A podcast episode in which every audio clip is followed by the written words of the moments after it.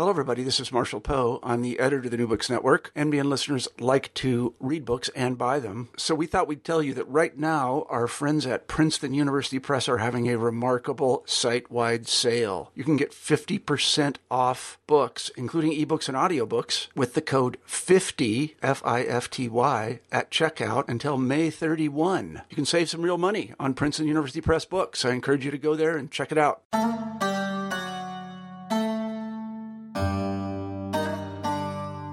Hello and welcome to a new episode of New Books in Islamic Studies. I'm your host, Sher Ali Tareen.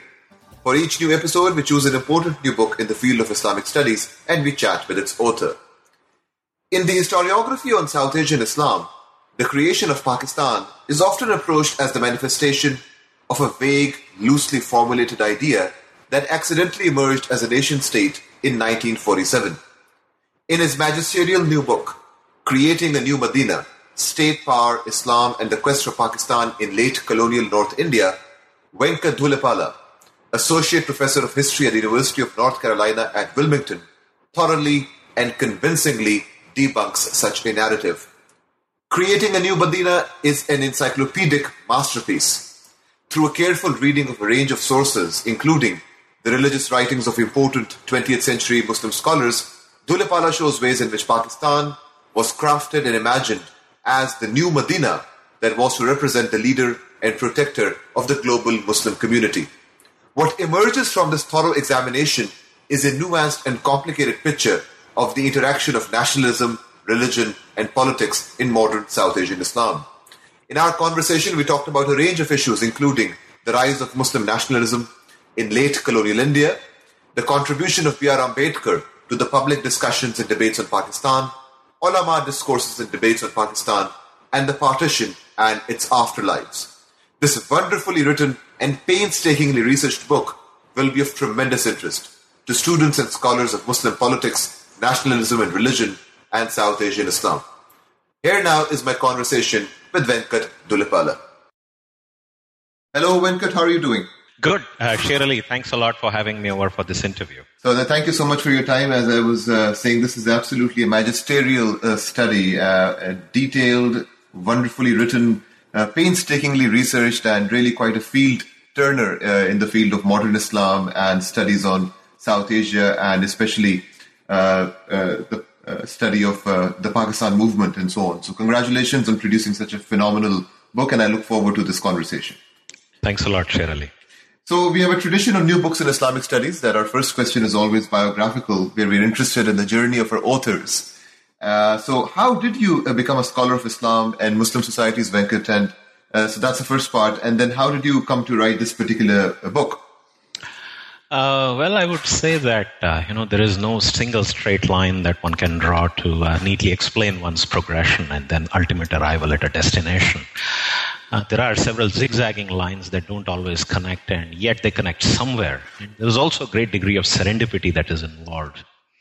I would say that, uh, you know, uh, my childhood was quite formative in this regard, and uh, I grew up uh, in South India, in North India. Even though you know, ethnic, you know, I'm an, I'm a South Indian. Uh, I speak Telugu at home. I, you know, I grew up speaking Hindi on the street and also speaking English in the uh, in the Catholic school that I went to uh, for all of my schooling years. And I basically grew up in UP in Jhansi, uh, where my father used to work uh, for a government company called BHEL. Uh, and the township of this company where I lived in and where I grew up had people from all over India, from all castes, religious communities, language speakers. And uh, growing up in Jhansi in the 70s and the 80s, you know, of course, uh, Pakistan was something which was never far from our minds, thanks to you know the cricket matches between the two countries, which we followed as you know, as kids through live commentary on uh, shortwave radio. And Jhansi also happened to be home to this, uh, you know, huge cantonment called Babina, which had a really large army presence. And uh, we also had captured Pakistani tanks from the 71 war, which were on display all over the place. And I remember climbing into them and playing games with friends and all that. And then there was, of course, our neighbors, you know, and one of my, you know, the next door neighbor, a very good friend of my father and a colleague was a refugee from Lahore, you know, who had moved away after the partition. And it was not uncommon to bump into many people who fled from, you know, uh, from Pakistan uh, at the time of the partition, mostly Punjabis and Sindhis. Uh, I wouldn't. I won't say that my interest in the partition was piqued from then onwards, uh, since my family really had no connection with this whole episode. But then, when we moved to Hyderabad in the mid '80s, Hyderabad and South India, you know, and I entered high school, I was pretty sure I wanted to be in the humanities, and uh, I became very, very interested in this whole question of intercommunity relations in India. You know, the whole Hindu-Muslim uh, community, you know, the whole uh, Hindu-Muslim uh, relations and problems in India. And when I was in my BA, in fact, there was a really major communal riot in Hyderabad that kept the college closed for a good chunk of the academic year. So after I finished my MA in Hyderabad, I kind of decided, after some dilly dallying, I decided to pursue graduate studies in the US. And I landed at the University of Wisconsin Madison in their regional studies, you know, their South Asia program. Uh, th- at this point in time, really, I wasn't very set on what I wanted to do. I had a few vague ideas, and then I wanted to. I was still very much in an exploratory mode, and I was taking all kinds of classes, excited at the whole range that is offered by the universities here. And as part of this exploration, I joined a class uh, on Urdu literature that was offered by Professor Memon. You know, was a wonderful, wonderful teacher, and this opened the world of Urdu writers for me. But this uh, class was still, you know, of Urdu uh, of Urdu fiction in English, and uh, but at this time I also became friends with uh, with this chap Blain Auer, who now teaches Urdu and Islam at the University of Lausanne.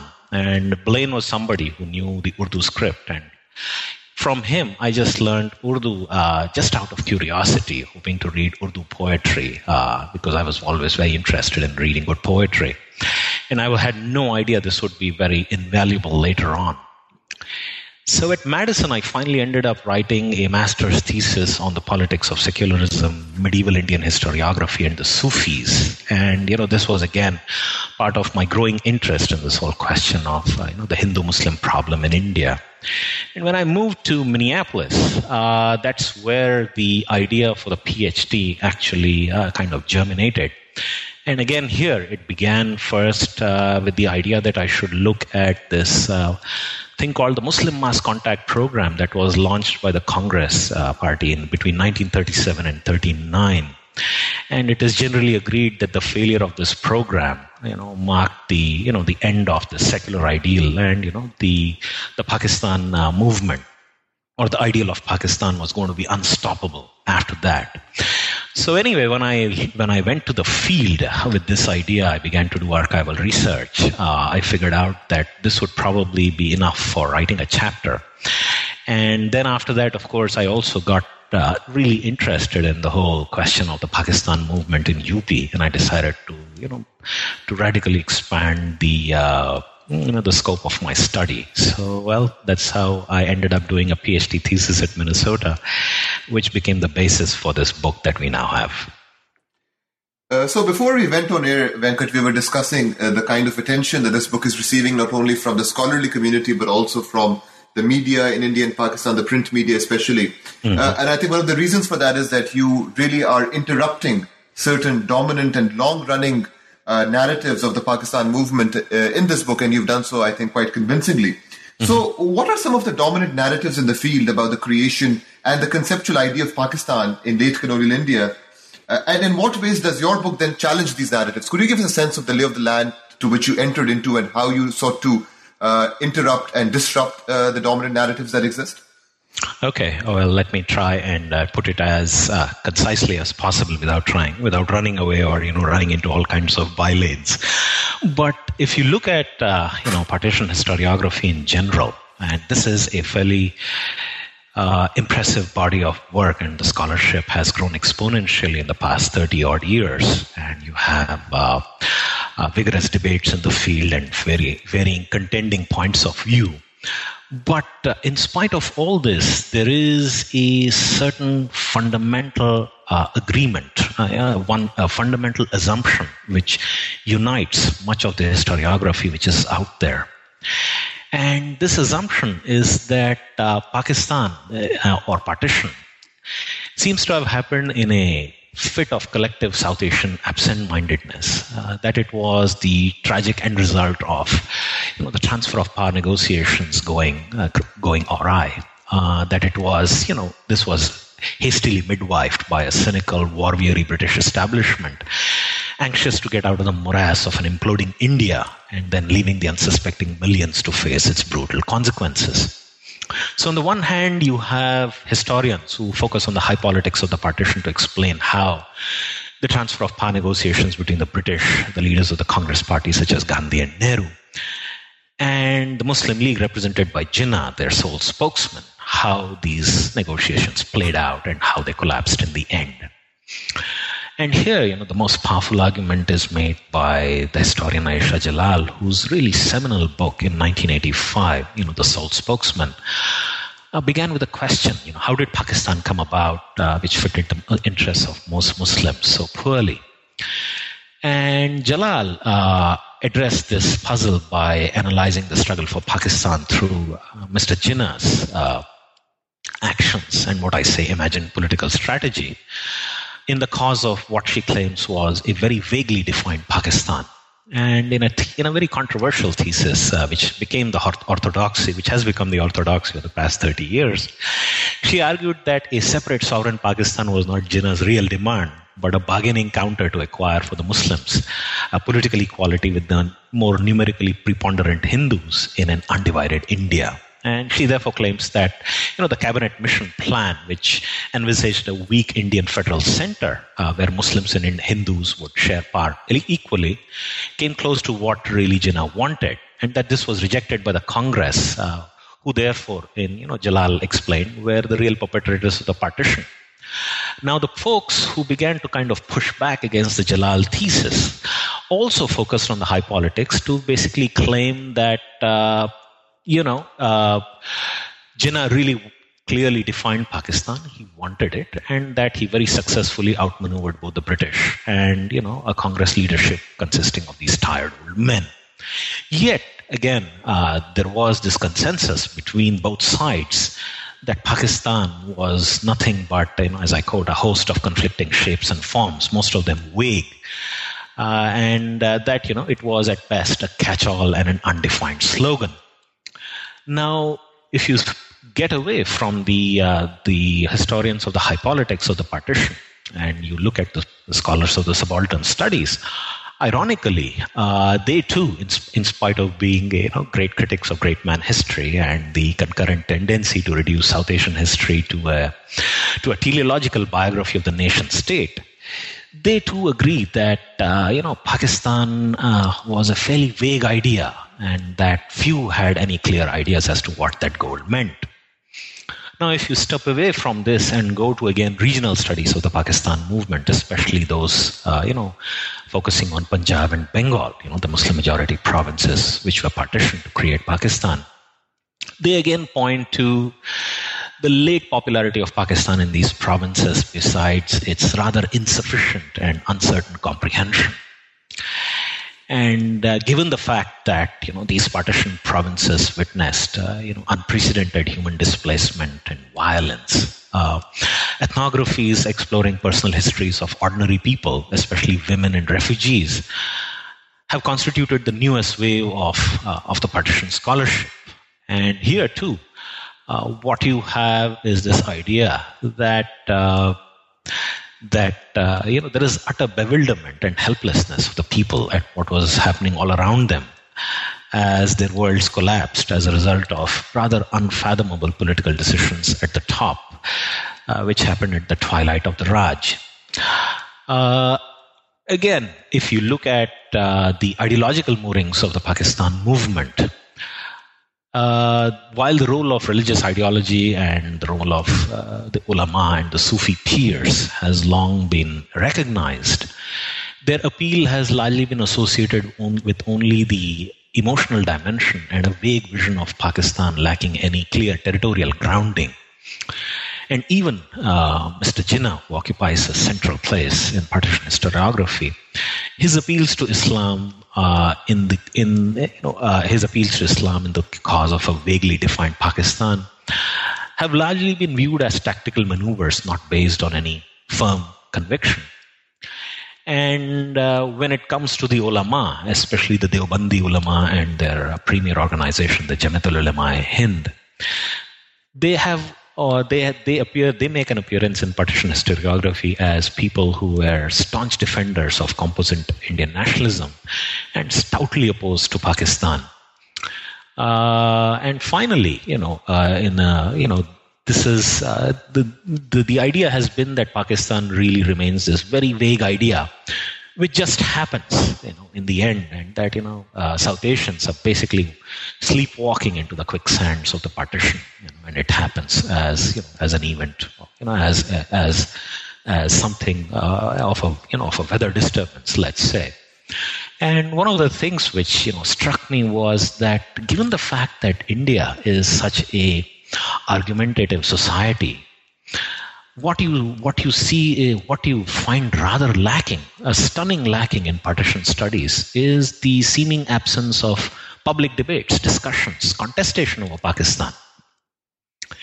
And as i began to look at the evidence you know one thing which became very clear was that you know pakistan became the most pressing political issue of the day and that it would be talked about, discussed, debated, fought over in the popular press through books, pamphlets, in public meetings, political conferences that were held in cities, towns, bazaars, and kasbahs across the length and breadth of India.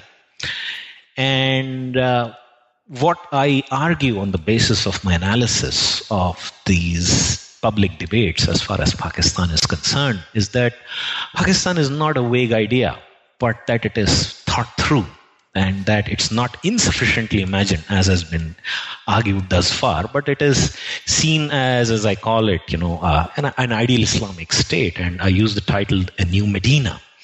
Uh, this is a place where you will see islam's rise and renaissance in the 20th century world that pakistan would emerge as the successor to the defunct ottoman caliphate as the greatest muslim power on the on the planet and that it would uh, you know it would uh, it would be a extremely viable and successful state. So in the book uh, you focus on uh, i guess two kinds of elites. One could say the political elite and the religious elite of the ulama. So let's go step by step and mm-hmm. try to unpack some of the discussions of this book. So as a beginning could you describe for us the context and the key events that marked the political rise of the muslim league and with it muslim nationalism in late colonial India, especially in the United Provinces, the UP, that represents a key site uh, in the early chapters of your book. Yeah. Uh, you know, the UP is the place where the, the Muslim League really rises. Uh, and it has often been said that the path to partition was paved from the UP.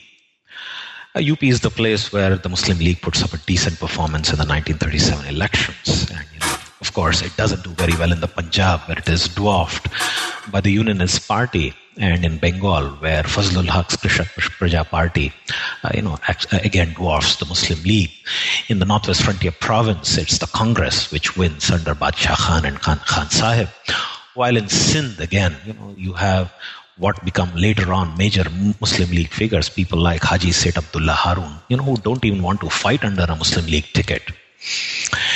And it is, well, again, uh, you know, this is something which has been beaten to death in partition historiography that uh, in the UP, the Muslims, uh, the Muslim League and the Congress, they fight these elections in a largely informal alliance uh, against the, you know, the government-backed National Agriculturalist Party and that after these elections, which you know this combined wins convincingly, uh, the negotiations for a coalitional government between these two sides collapses, and the Congress goes on to form its own provincial government, which is seen as uh, you know a major miscalculation in hindsight, especially by those who really uh, rue that the partition really happened.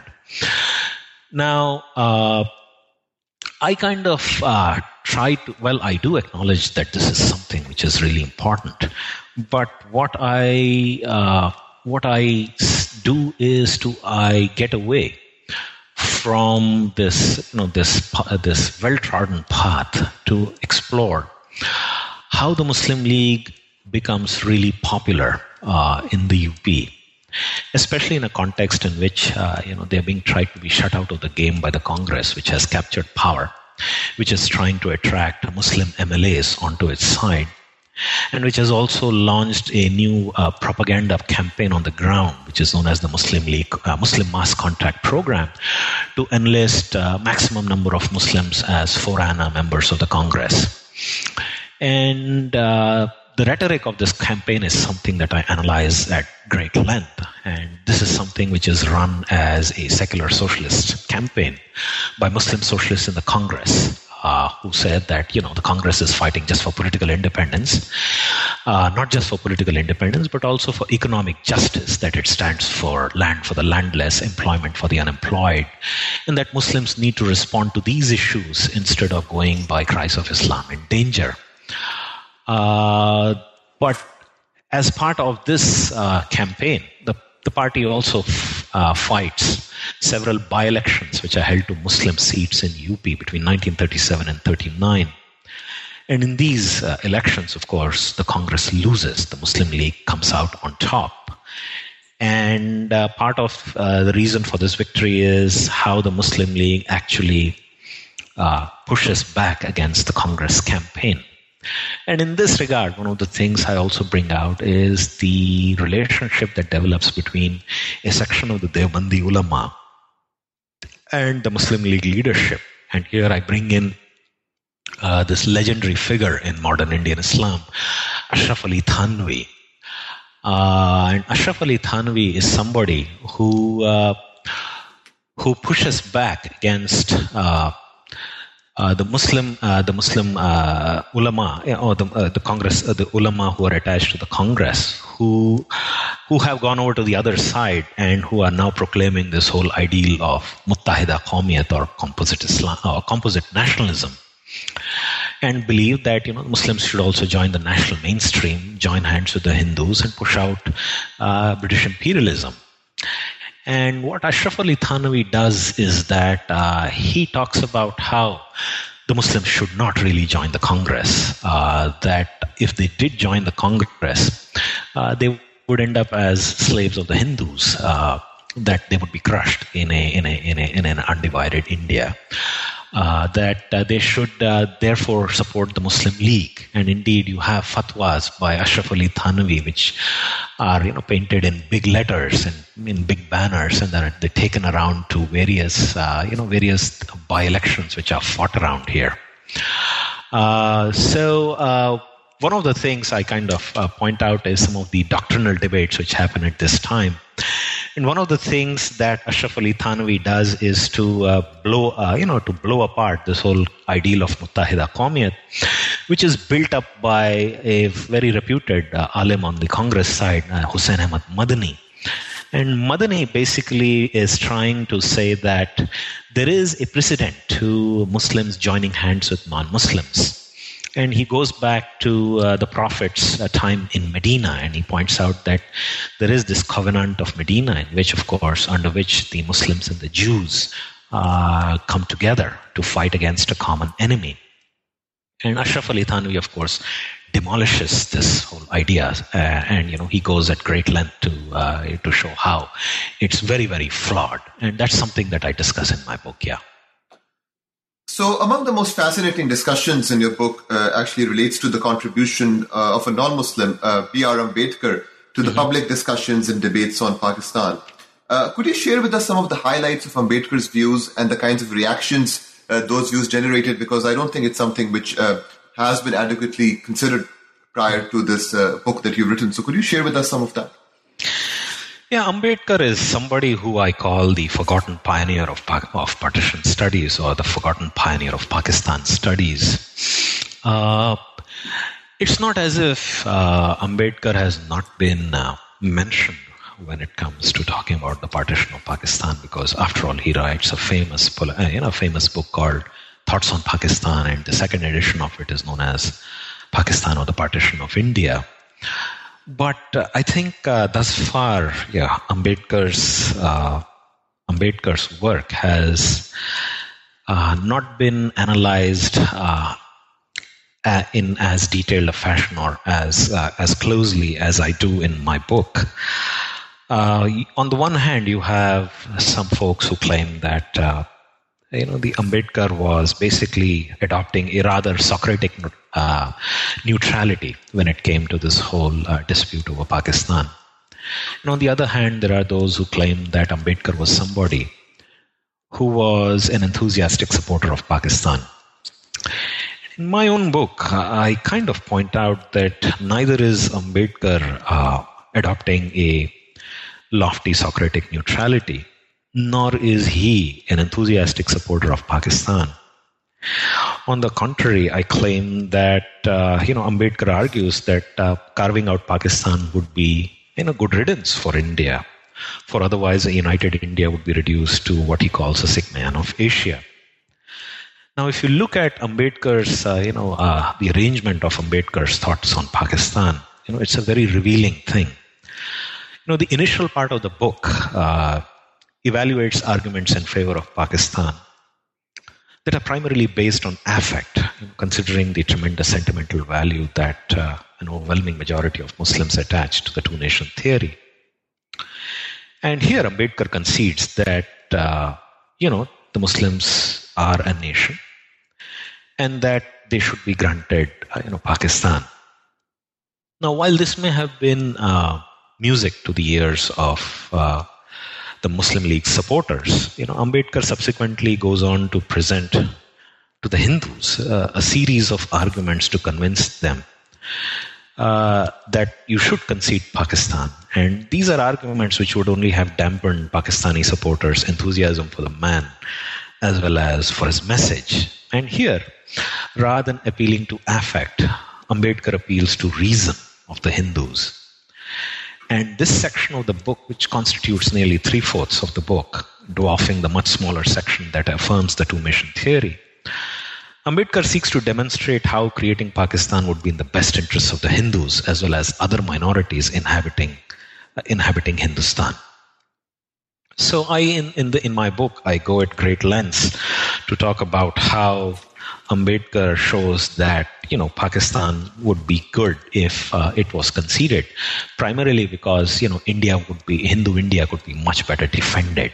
Uh, he says that look at the army that uh, you know if in, in, indeed we had an undivided India, the army of this of an undivided India would be dominated by the Muslims, and uh, this army could not be relied upon to uh, to either defend India against, uh, let's say, you know, uh, um, you know, Muslim countries on the frontier, which could become hostile at some point, or even to perform the duties of internal peacekeeping in case there is conflicts by, you know, between Hindus and Muslims happening in India.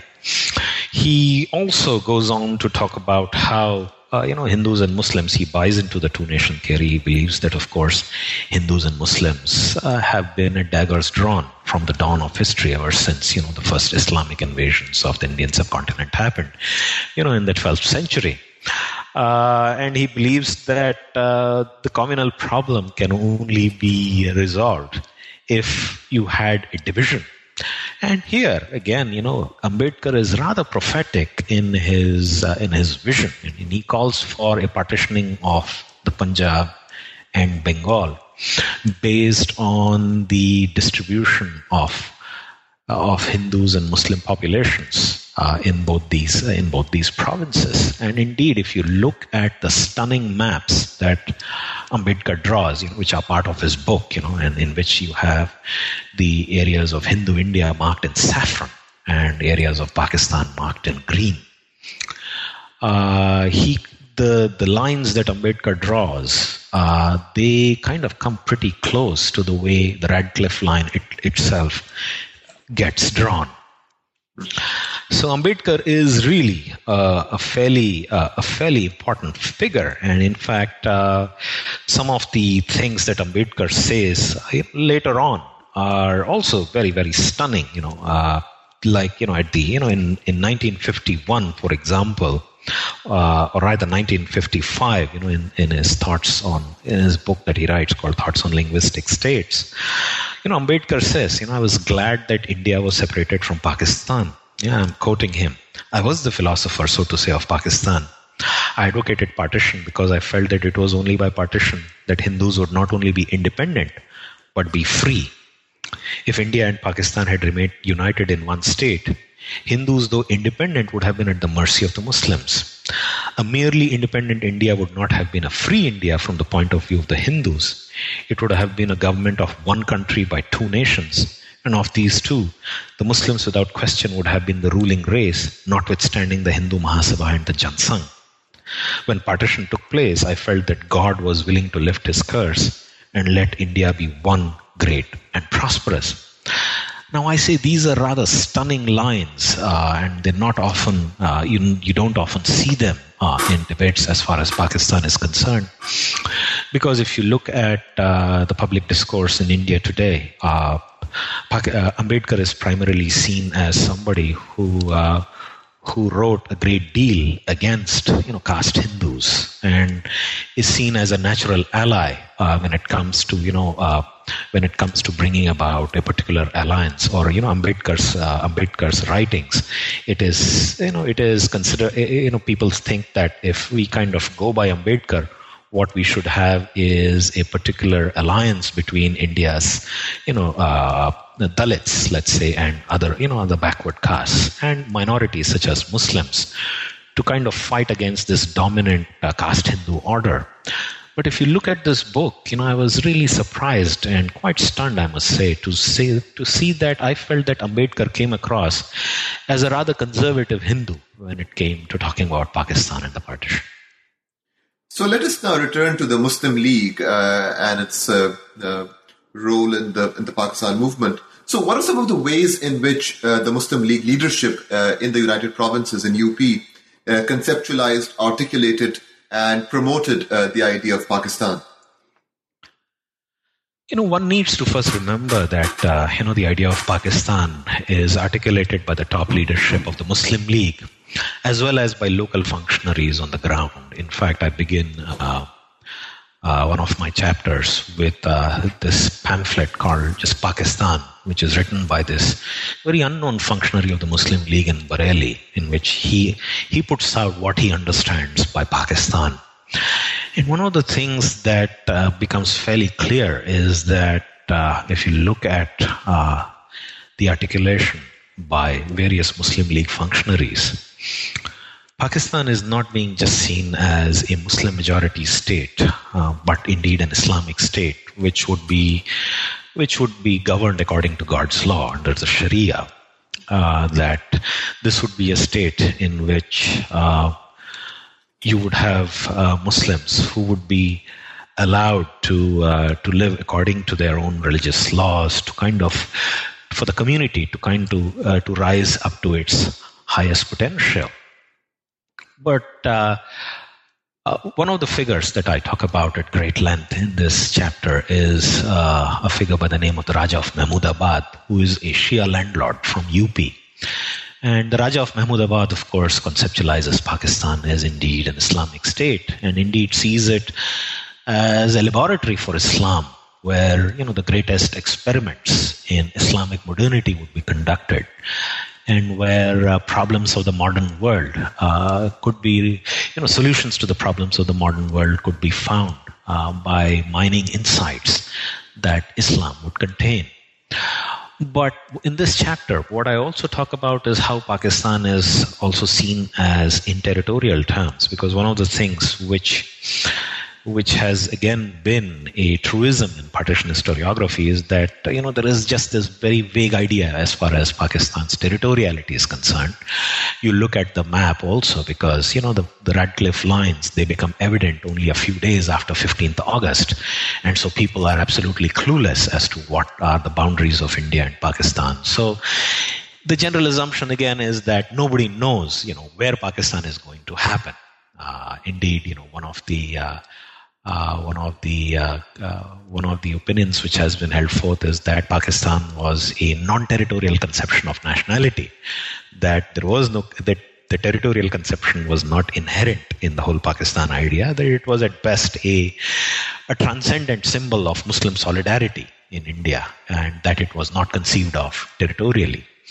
And here, when I'm talking about uh, you know some of these leaders of the UP Muslim League, I talk about how they see Pakistan in uh, territorial terms, and of course, it's pretty clear that the UP is not going to be a part of Pakistan; that it is going to happen in the Muslim majority provinces of British India. And on the one hand, you have uh, somebody like Khaliq Zaman, who wants Pakistan to include entire provinces of Punjab and Bengal. And herein he brings in the reasons why this should be. And one of the things he brings up is what you know what comes to be known as the hostage population theory. That we need to that if you look at Punjab and Bengal, you know, you have substantial Hindu or you know Hindu Sikh minorities in Punjab and you know Hindu minority in Bengal. And that these minorities of Hindus and Sikhs, non Muslims in these Pakistan areas, would serve as hostages in the sense that given the fact that you also have uh, you know substantial Muslim minorities which would uh, which would continue to be in Hindu India you know in UP Bihar central provinces Madras on and so forth. Uh, it is uh, you know, in order to uh, in order to uh, safeguard their rights and interests, and to make sure that a Hindu majority in India would not oppress them, it is believed that these uh, non-Muslim minorities in Pakistan would serve as you know serve as a reminder to Hindu India that in case uh, you know you oppress Muslims in Hindu India, uh, some amount of vengeance could be inflicted upon uh, upon these non-Muslim minorities in Pakistan. So you have Khaliq Zaman talking about why the boundaries of Pakistan should be, you know, should include entire provinces of uh, of Punjab and Bengal. But more importantly, what I also bring in is Liaquat Ali Khan, who was Pakistan's first prime minister, his territorial conception of Pakistan. And I point out that, you know, fairly early on in the game, uh, Liaquat is very willing to uh, uh, to go in for a partition of these provinces. And the conception that he has of Pakistan is again very close to Ambedkar's. You know, as he says, you know, in the case of Punjab, uh, you know, the Satluj should become the boundary. Uh, you know, which would uh, which would uh, give out uh, you know eastern Punjab to India and western Punjab goes over to Pakistan. And similarly, in the case of Bengal, you know, he believes that of course western you know yeah, West Bengal could go over to Hindu India, and eastern you know eastern eastern eastern Bengal would go over to uh, to Pakistan, and he's also willing to of course uh, uh, let go of Calcutta. And uh, of course, there is this hope that you know, well, Bengalis uh, would want to be all together, and you know this could all become again past part of eastern Pakistan. But uh, the uh, I bring in uh, all these uh, all these things uh, when I talk about how the idea of Pakistan is articulated, discussed, debated in UP. Okay, let us now uh, turn our attention to the Muslim scholarly elite, the ulama, and their mm-hmm. and their discourses and debates on Pakistan. Uh, let us begin with the ulama who were actually opposed to the idea of Pakistan. And you al- already you mentioned Hussein Ahmad Madani and his role and so on. But could you continue this line of thought by discussing some of the salient features in their line of critique, and also through what sorts of technologies did they advance uh, their critique and their argument uh, in the public sphere? Uh-huh. Yeah, you know, uh, the uh, ulama, uh, you know, they rely on the press, columns of the newspaper, pamphlets, public meetings to put out their point of view. Uh, and here, you know, uh, I guess you're referring to uh, some of these ulama who uh, who adhere to the Congress line, who kind of align themselves with the Congress party and the ideal of Muttahida Qawmiyat or composite nationalism. And here, you know, I want to kind of bring to your attention the importance that is placed when it comes to uh, when it comes to how uh, you know how important the press is seen uh, in this whole battle for Pakistan. And in my book, you know, I have this very interesting anecdote about a public meeting which is addressed by Jinnah. And this is uh, this anecdote is related by Rafiq Zakaria, you know, who's a congressman and also the father of uh, Fareed Zakaria, who is a famous columnist in this country. And uh, in that uh, in that uh, anecdote, Rafiq Zakaria tells us that uh, you know there is this public meeting which is being held in Bombay in 1939, and Jinnah shows up, And he sees this scene and he sees that there are, of course, you know, you know, a lot of people, but there is no press. And, you know, Jinnah then begins to shout at the organizers and he says, uh, and the, the, microphones are on, and in the full hearing of the public, he, you know, he says, Do you think I've come to address these donkeys? You know, and he says, Where is the press? And he wanted to therefore have his remarks conveyed to the world through the press. So, and as Rafiq Zakaria says, you know, the organizers ran helter skelter and finally managed to arrange chairs and tables near the dais for the press representatives. So the press is important as our public meetings, conferences, and if you look at uh, the 1940s, there is a Pakistan conference being held almost every day, every week in some town in Kasbah in the UP. Now the ulama uh, who are attached to the Congress also begin to, you know, use these methods. And herein I bring in a couple of important, or two or three important people here. One is this person by the name of Maulana Sayyid Ahmad Sajjad, who's from Bihar. Uh, and his critique of Pakistan emerges within a few weeks of the Lahore Resolution.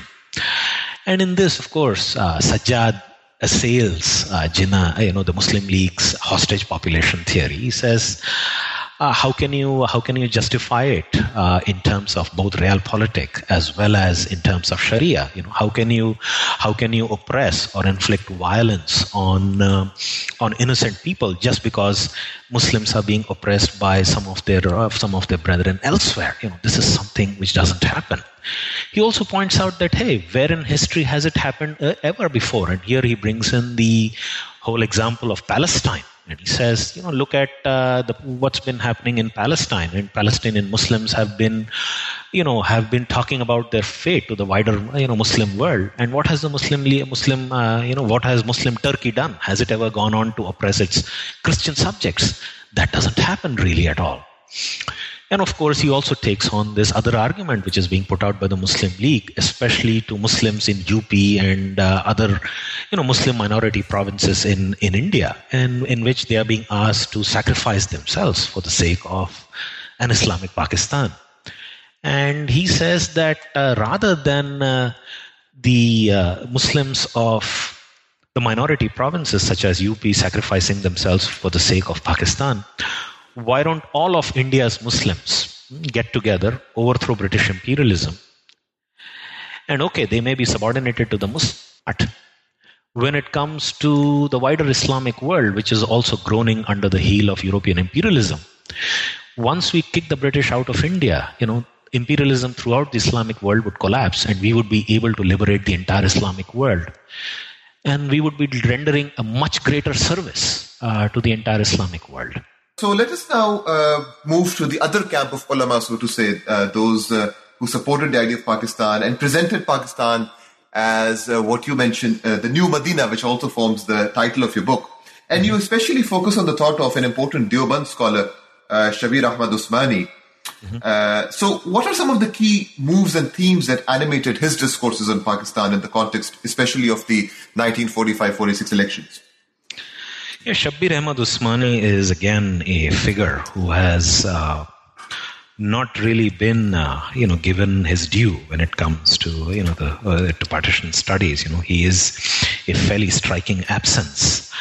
Uh, and here you should remember why Shabir Ahmad Usmani is important because, firstly, uh, Shabir Ahmad Usmani is the man who is the main force behind the Objectives Resolution, uh, which is passed by the Pakistan Constituent Assembly.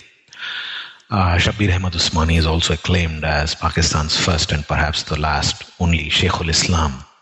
And he is also the person who presides over Mr. Jinnah's uh, funerary ceremonies. Uh, of course, the private ceremony, the Shia ceremonies are held at home, but when it comes to the public, uh, the public ceremony, it's Shabir Ahmad Usmani who presides over the state burial of, of Mr. Jinnah.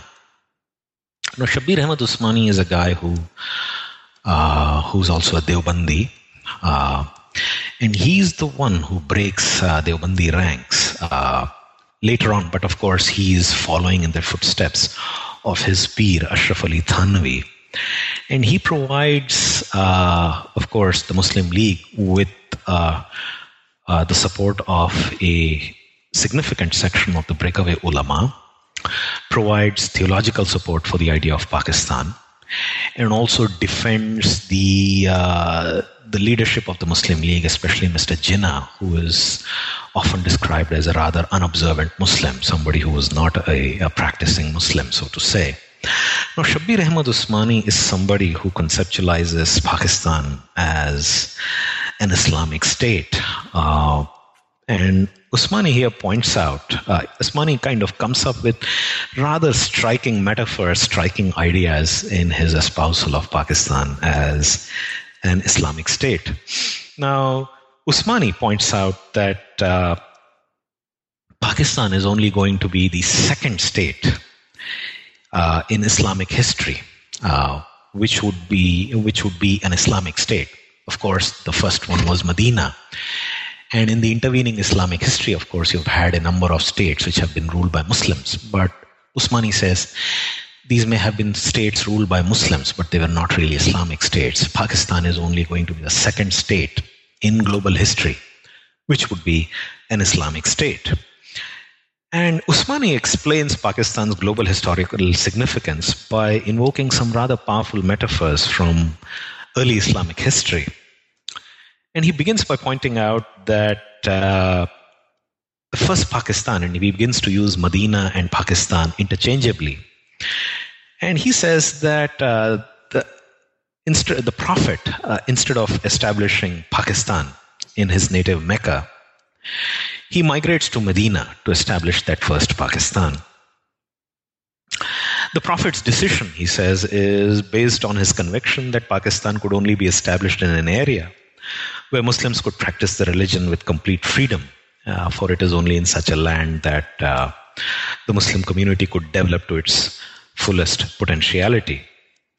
And given the unrelenting hostility to his uh, teachings among you know influential sections of the Meccan society, uh, you know the Prophet, of course, performs the hijrah or the hijrat. And Usmani consequently argued that an Islamic state resembling Medina could only be established in in India, in a part of India, where the Muslims would be in a majority of their own. And herein he brings in uh, another another important metaphor to kind of talk about the importance of the Muslims of the minority provinces in the create of, creation of Pakistan. He says that just as Medina, the Prophet's Medina was created according due to the hard work and close cooperation between the Muhajirin, that is the migrants from Mecca, and the Ansar, that is the helpers in Medina, Pakistan would similarly come into existence uh, as a result of close cooperation between uh, Muslims from the minority provinces such as the UP, as well as the inhabitants of the Pakistan areas. And Usmani also points out that just as Medina had provided a base for you know Islam's eventual victory in Arabia and indeed the wide world beyond, Pakistan would pave the way for the triumphal return of Islam as a ruling power over the entire subcontinent. You know, as he says, uh, the whole of Hindustan would be turned into Pakistan, just as the Prophet himself had turned all of Arabia into a Pakistan.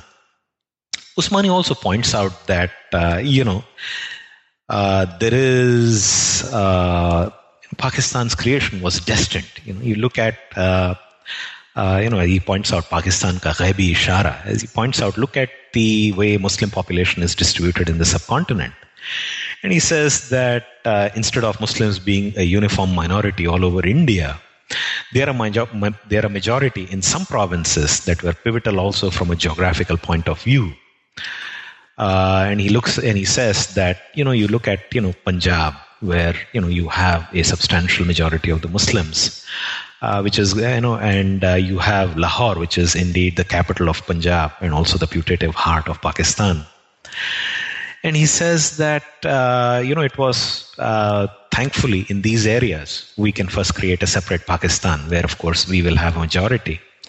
But more importantly, look at the soil of this area this is the soil from where the greatest Islamic martyrs in the subcontinent have emerged. And here he brings in the example of Sheikh Ahmad Sarhindi, who he says launches a jihad against the Emperor Akbar, who had his own idea of composite nationalism, as he says, Muttahida Qawmiyat. And, you know, this composite religion of Deen Ilahi that uh, Akbar tries to kind of propagate.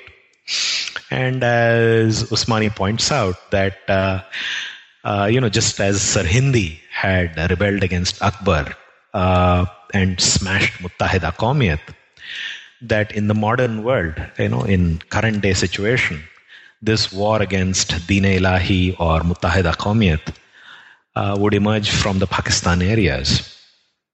Uh, so Usmani, of course, goes on to uh, define nationality in terms of religious community, and he points out again that the the the the world can only be divided on the basis of religious communities, and that you know its origins indeed lie in the Quran itself. But one of the things that uh, one needs to remember also is that uh, Usmani is somebody who uh, who brings out the importance of the ulama in Pakistan, and here he uses a rather striking metaphor.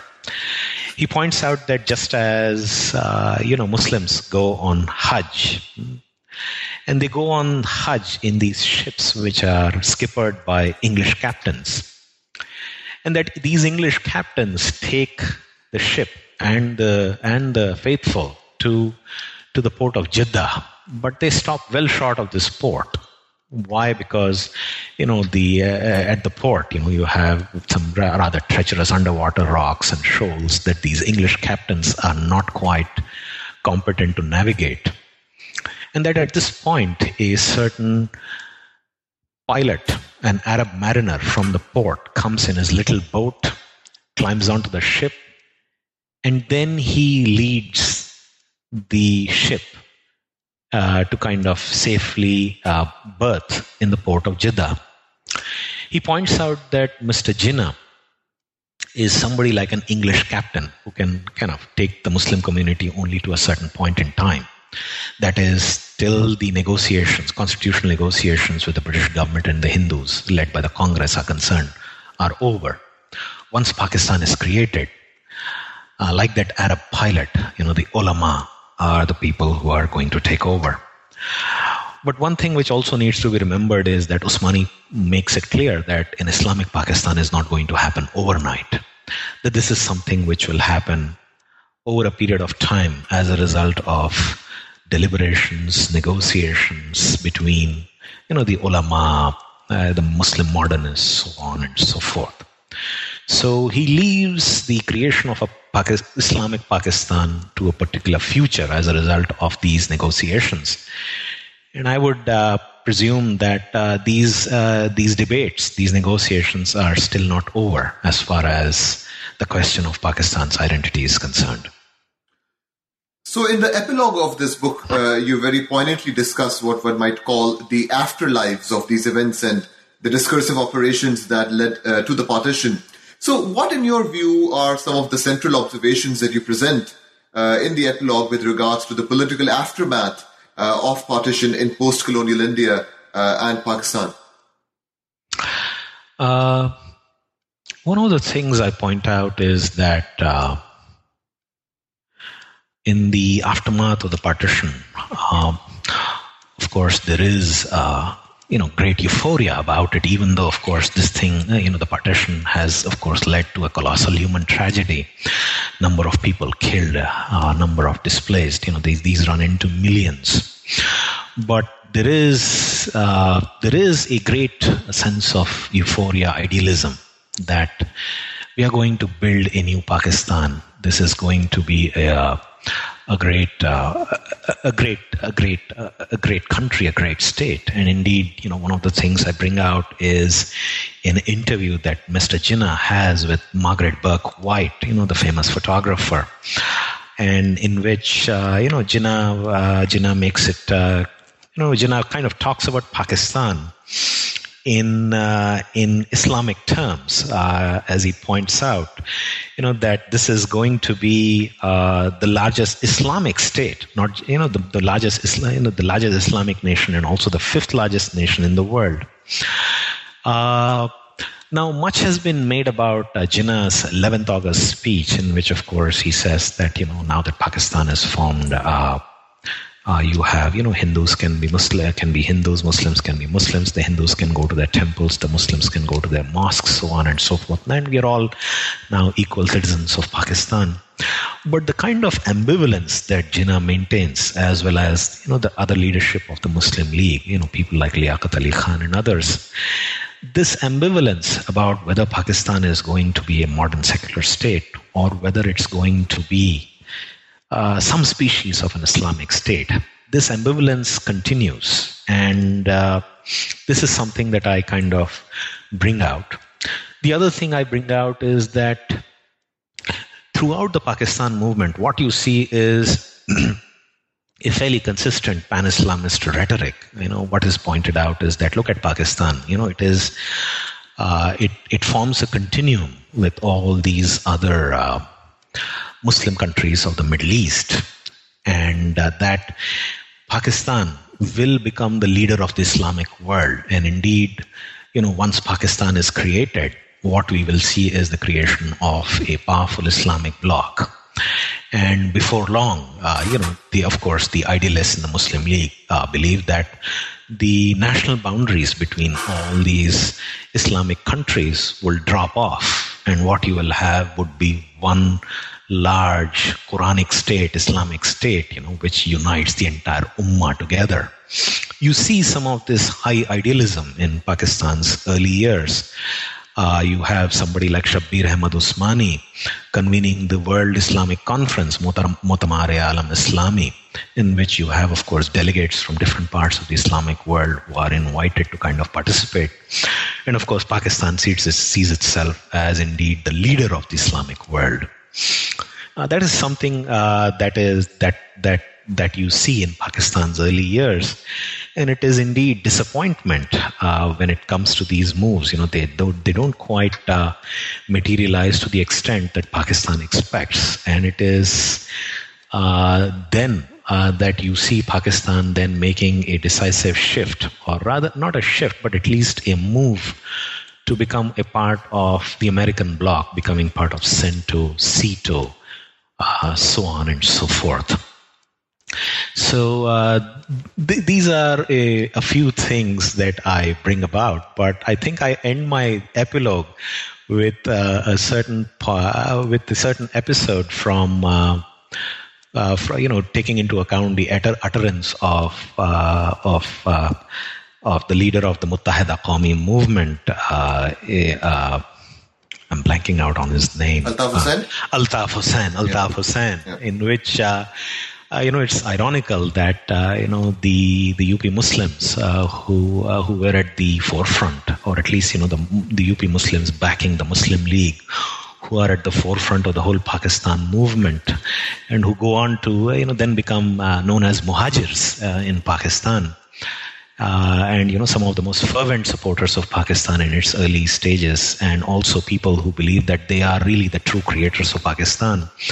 You have Altaf Hussain making a speech at you know the Hindustan Times summit in Delhi, saying that you know this was all a great mistake, and that you know the Muhajirs should be forgiven, and. Uh, uh, you know that uh, you know this is the greatest greatest mistake ever ever done in the history of the subcontinent uh, so I end my uh, end my end my epilogue with something like that. So, creating a new Medina state power, Islam, and the quest for Pakistan in late colonial North India, published by Cambridge University Press in 2015. Uh, uh, thank you so much, uh, Venkat, uh, for your time uh, and for this conversation. actually, before we end, I would also like to hear from you uh, and this is also a tradition on new books in Islamic studies. Uh, what are you working on these days, and uh, what could be some of the things that we can expect to read from you and learn from you in the coming, uh, you know, days and uh, months and years? Well, the next project I think is going to be a larger project on the partition that takes into account the all India picture. You know, it'll look at both the high politics of the partition, uh, the movements from below. It'll look at both the the concerns or the issues animating uh, folks in both the majority as well as minority provinces as well as princely states. So, well, this will be my probably my big book on the partition. That's okay. The, the 500 page was not book, big enough. Okay, that's great. That's great. That's good.